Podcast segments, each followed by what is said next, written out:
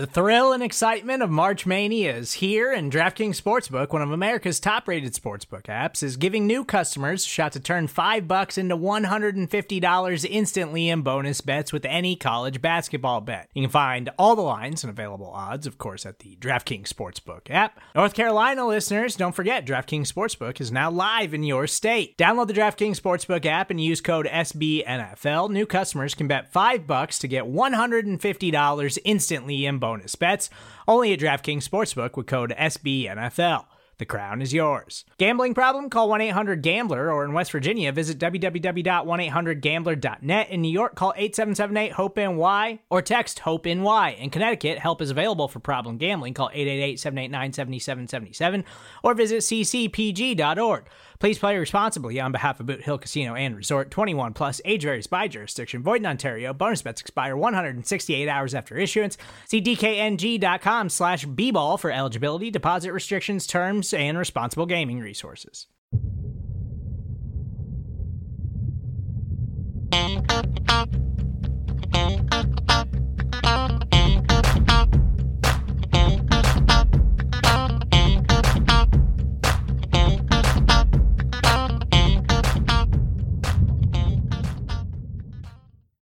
Hey there, Buffalo Bills fans. Welcome back to Billieve, a Buffalo Bills fan podcast here on BuffaloRumblings.com and everywhere else you go to get your fine Buffalo Bills related podcasts. My name is John Boccacino, joining you as we are each and every week here on Billieve, getting you ready for the 2022 regular season. Of course, we are in week two of the preseason, and that is what this week's episode is going to talk about. I am flying solo, by the way, this week, giving my partner Jamie D'Amico a well deserved week off, but that does not mean I'm going to take the week off here because I want to give you my thoughts from week two of the preseason.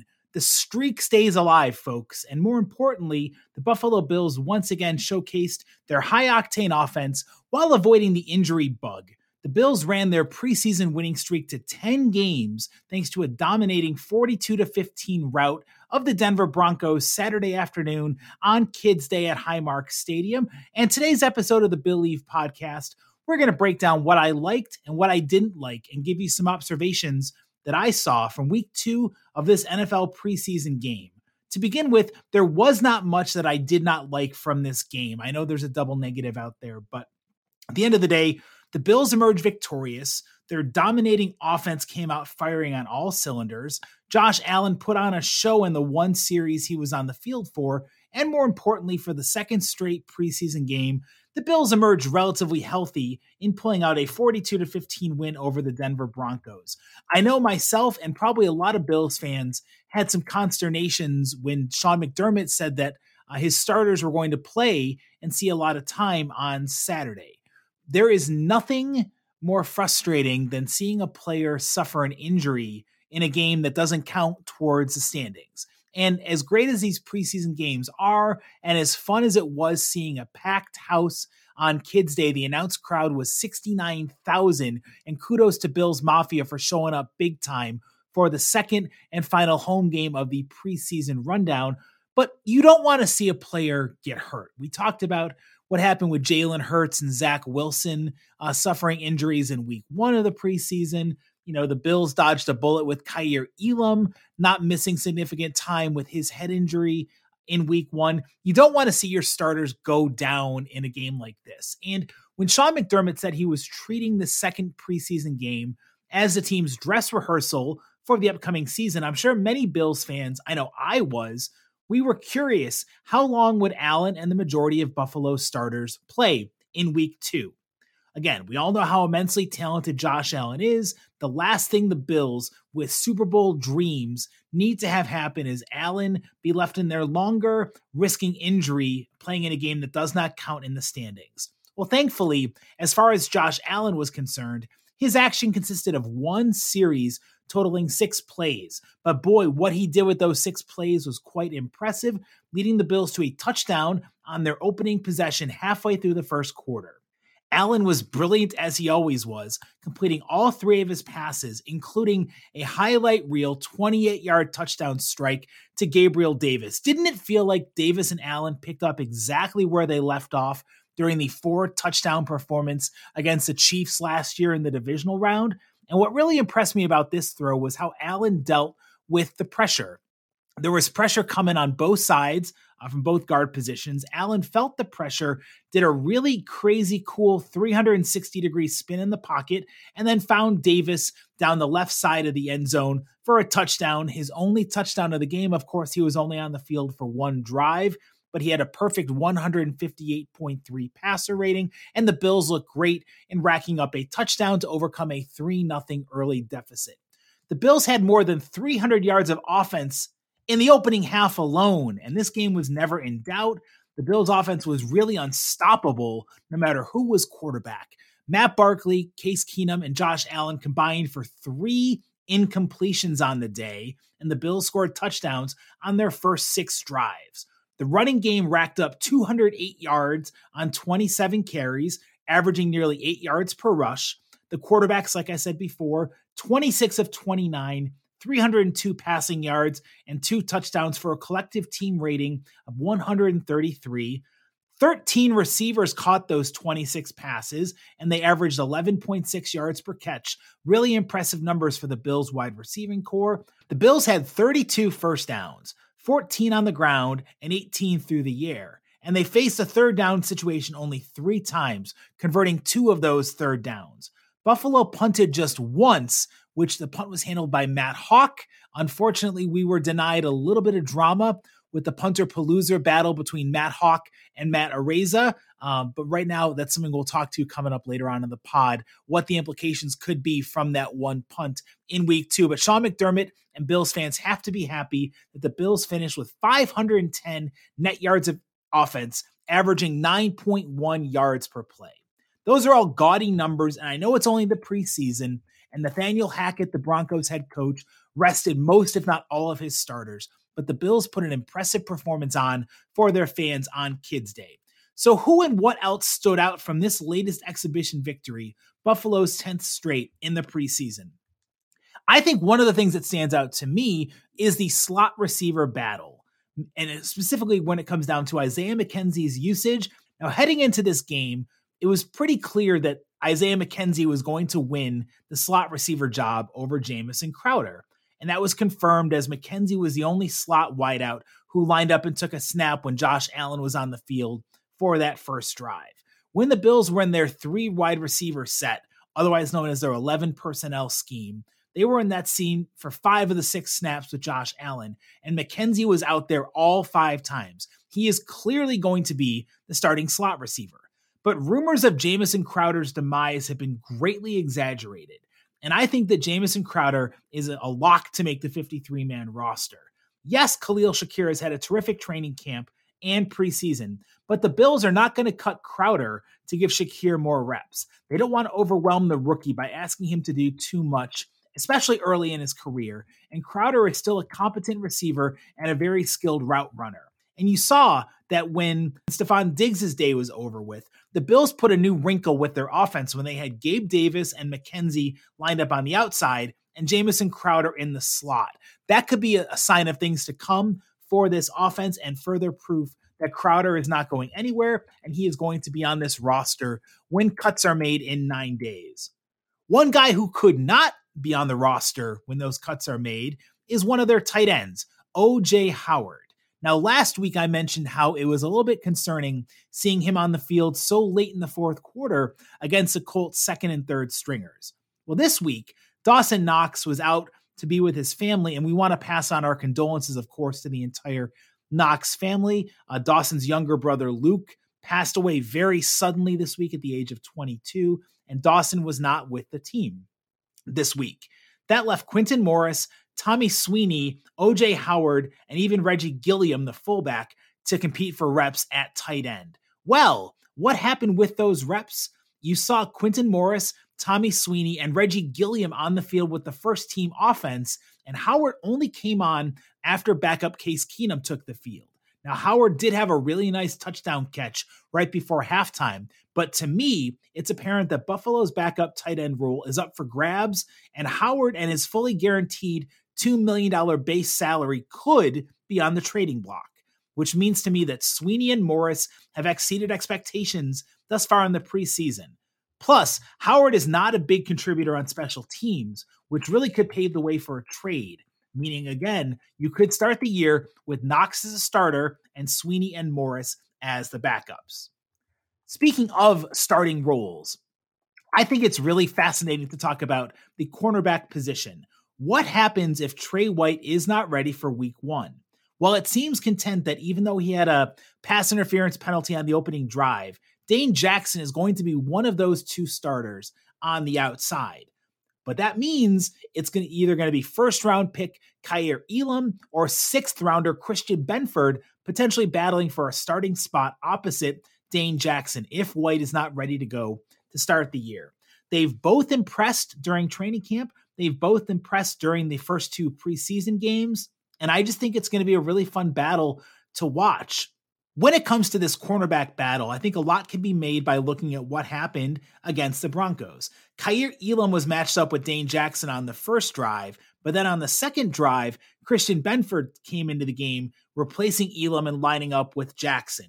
Then, once all of Buffalo's starters had left the game, Elam and Benford played the rest of the first half's defensive snaps at the boundary cornerback role. I think it's going to be pretty fun to watch. Kaiir Elam versus Christian Benford. Can one of these two separate themselves to earn that second starting outside cornerback role, holding down the fort until Trey White recovers from that ACL injury and is ready to make his presence known on this defense? Another area that Bills fans were really interested to see how the snaps would break down was the running back role. And really, I think the Bills have a good problem on their hand.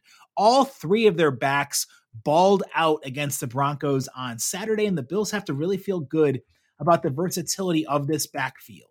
Devin Singletary, we know what he is. He's a reliable, consistent runner. He's a good pass blocker, and he can make people miss in the open field. He had 39 rushing yards on four carries versus the Broncos, averaging nearly 10 yards per carry.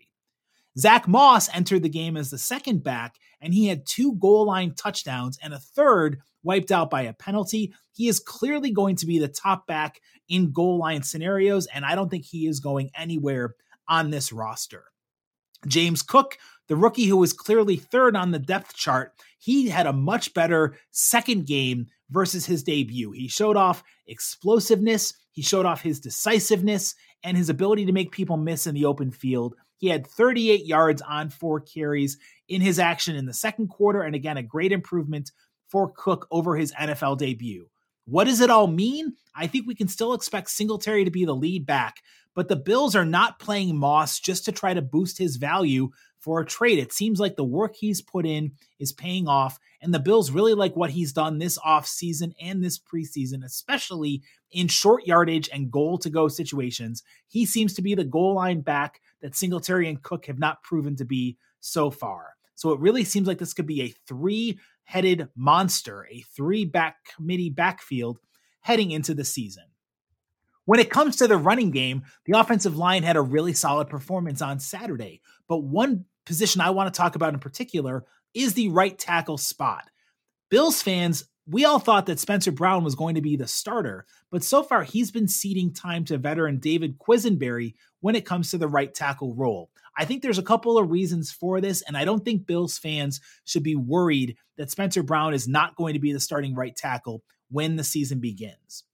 While it might appear that Quessenberry has overtaken Brown on the depth chart, I think this is more a situation of where Brown needs time to work his way up to game speed and reclaim his starter's role. After all, Spencer Brown did miss a bunch of time at both the beginning of training camp while he was recovering from off-season back surgery. Quessenberry has not missed a practice yet this summer, which means he's had an opportunity to play with the ones more than Brown has. I think Brown's going to work his way back up and take over the number one right tackle role. And if anything, Bills fans should feel good knowing that Quessenberry can produce when called upon at the right tackle role. What else stood out to me from yesterday's win over the Denver Broncos? Well, AJ Epenesa clearly has worked his way up the depth chart where he's now to the point where he's behind Von Miller and Greg Rousseau, but I think he's ahead of Boogie Basham and Shaq Lawson.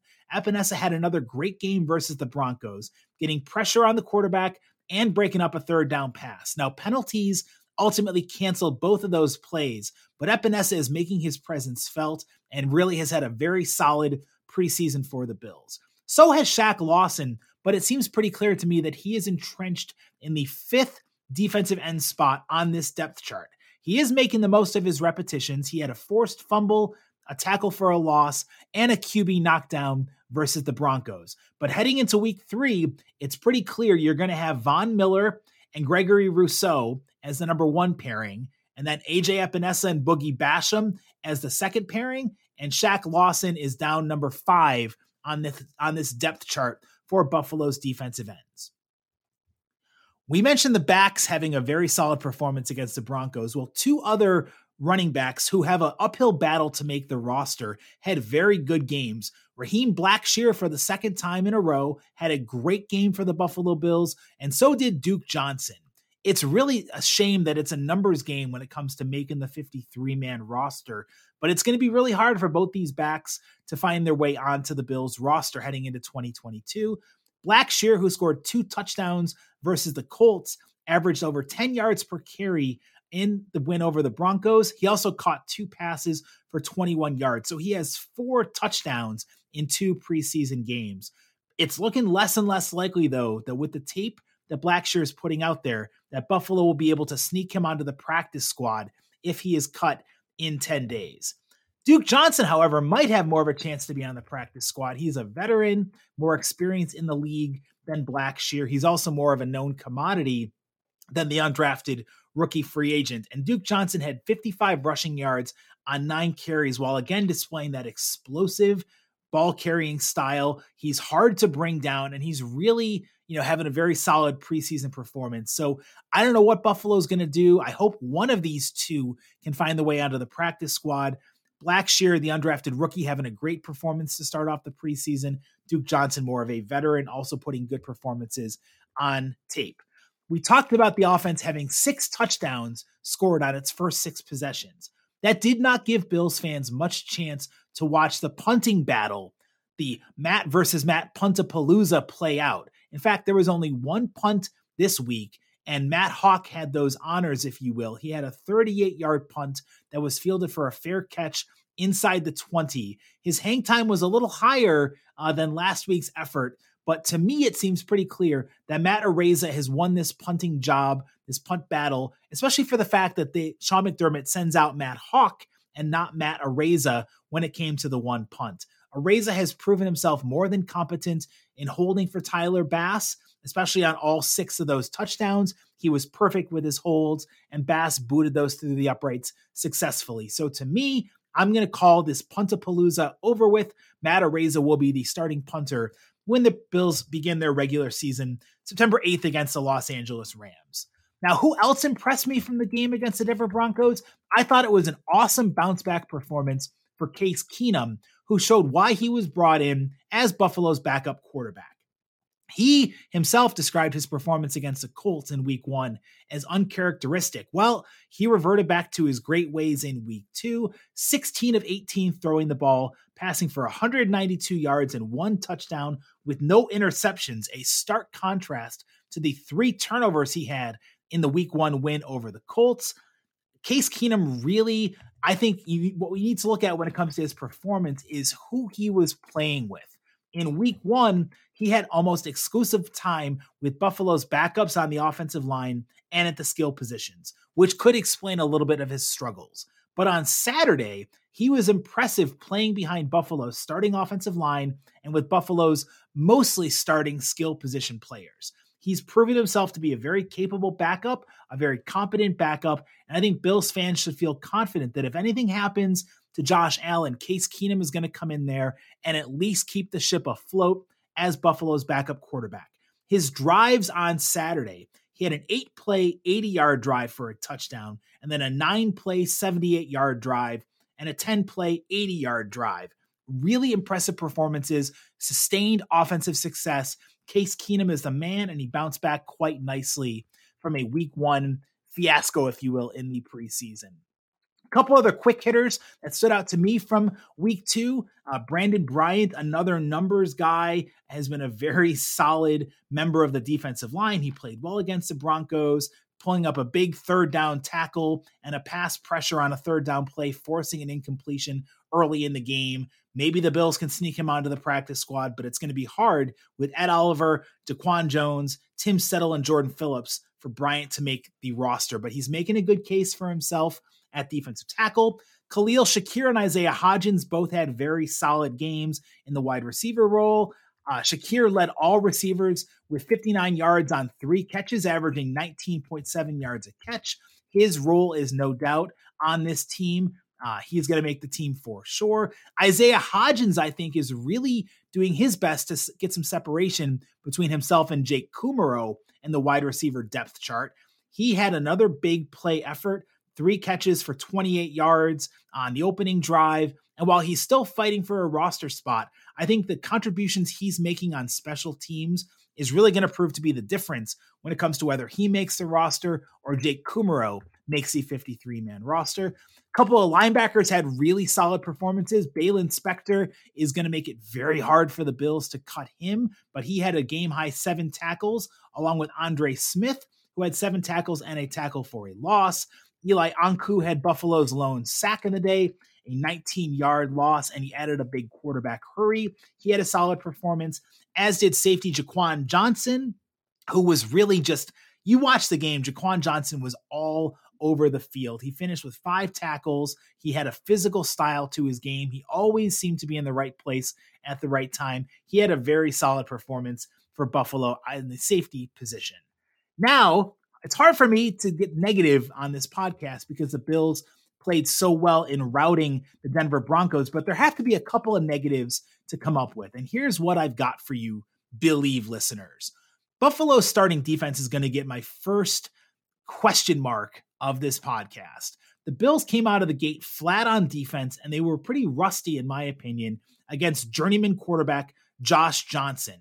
In particular, linebackers Matt Milano and Tremaine Edmunds both failed to come up with tackles on the opening drive as the Broncos marched 64 yards in 12 plays to a field goal on their opening drive. Quarterback Dane Jackson also had a costly pass interference penalty on the drive. It would be the Broncos' only lead of the game. Bills ceded only 90 yards of offense to the Broncos in the first half. 61 of those came on that opening drive against Buffalo's key starters. So to me, Buffalo's starting defense gets my first thumb down, if you will, from week two of the preseason. Another negative were the penalties committed by Buffalo's starting cornerbacks. I mentioned that Dane Jackson had that big pass interference penalty. Christian Benford had an illegal contact penalty called on him, and Kaiir Elam had a face mask penalty. These are penalties that are not going to make head coach Sean McDermott happy or pleased with how his three cornerbacks, who are vying for a crucial starting role on this defense, how they fared committing those penalties against the Broncos. Another area of a negativity I want to get to is Buffalo's kick coverage. Now, Tyler Bass, it's pretty clear that the Bills' strategy this year with their kickoff guy is they want the teams to be returning the ball and not taking the touchback. Well, six of Tyler Bass's seven kickoffs were returned by the Broncos. Many landed inside the five yard line, so kudos to Tyler Bass. But when the Broncos did run back the kickoffs, they were quite successful, averaging nearly 27 yards on their six runbacks. And this is a point I want to get to about the 53 man roster. While many Bills fans are eager to cast aside special teams aces like Taiwan Jones or Tyler Matakevich, and they want to push them to the side for one of the preseason darlings, it's no coincidence that Buffalo's kickoff coverage suffered big time when Jones, Matakevich, and even Siran Neal were not on the field. That to me shows why Buffalo prioritizes Jones and Matakevich. It means everything to the field position game, and I think those two are going to make the roster given their prowess on special teams. The last negative, the penalties, especially at critical times in the game. Buffalo was flagged eight times for 68 yards, coming on the heels of nine penalties for 90 yards in their preseason opener. That is simply too many flags and too many penalties. The Bills need to tighten things up and find a way to get off the field. A couple of those penalties kept the Broncos on the field and kept their drives alive on offense when Buffalo made crucial mistakes on third down scenarios. The Bills need to tighten up their penalties, and they'll have every opportunity to do that coming up in week three of the preseason. Well, folks, those are my thoughts on week two, what I liked and what I didn't like from Buffalo's 42 to 15 win over the Denver Broncos. I want to hear from you. What did you like? what impressed you, and what concerned you from week two of the preseason. Get involved with me on Twitter. I am at John Boccacino. You can also comment on this story when it runs on BuffaloRumblings.com. I appreciate you listening to this week's episode of Billieve, a Buffalo Bills fan podcast. We'll be back next weekend talking more Buffalo Bills football.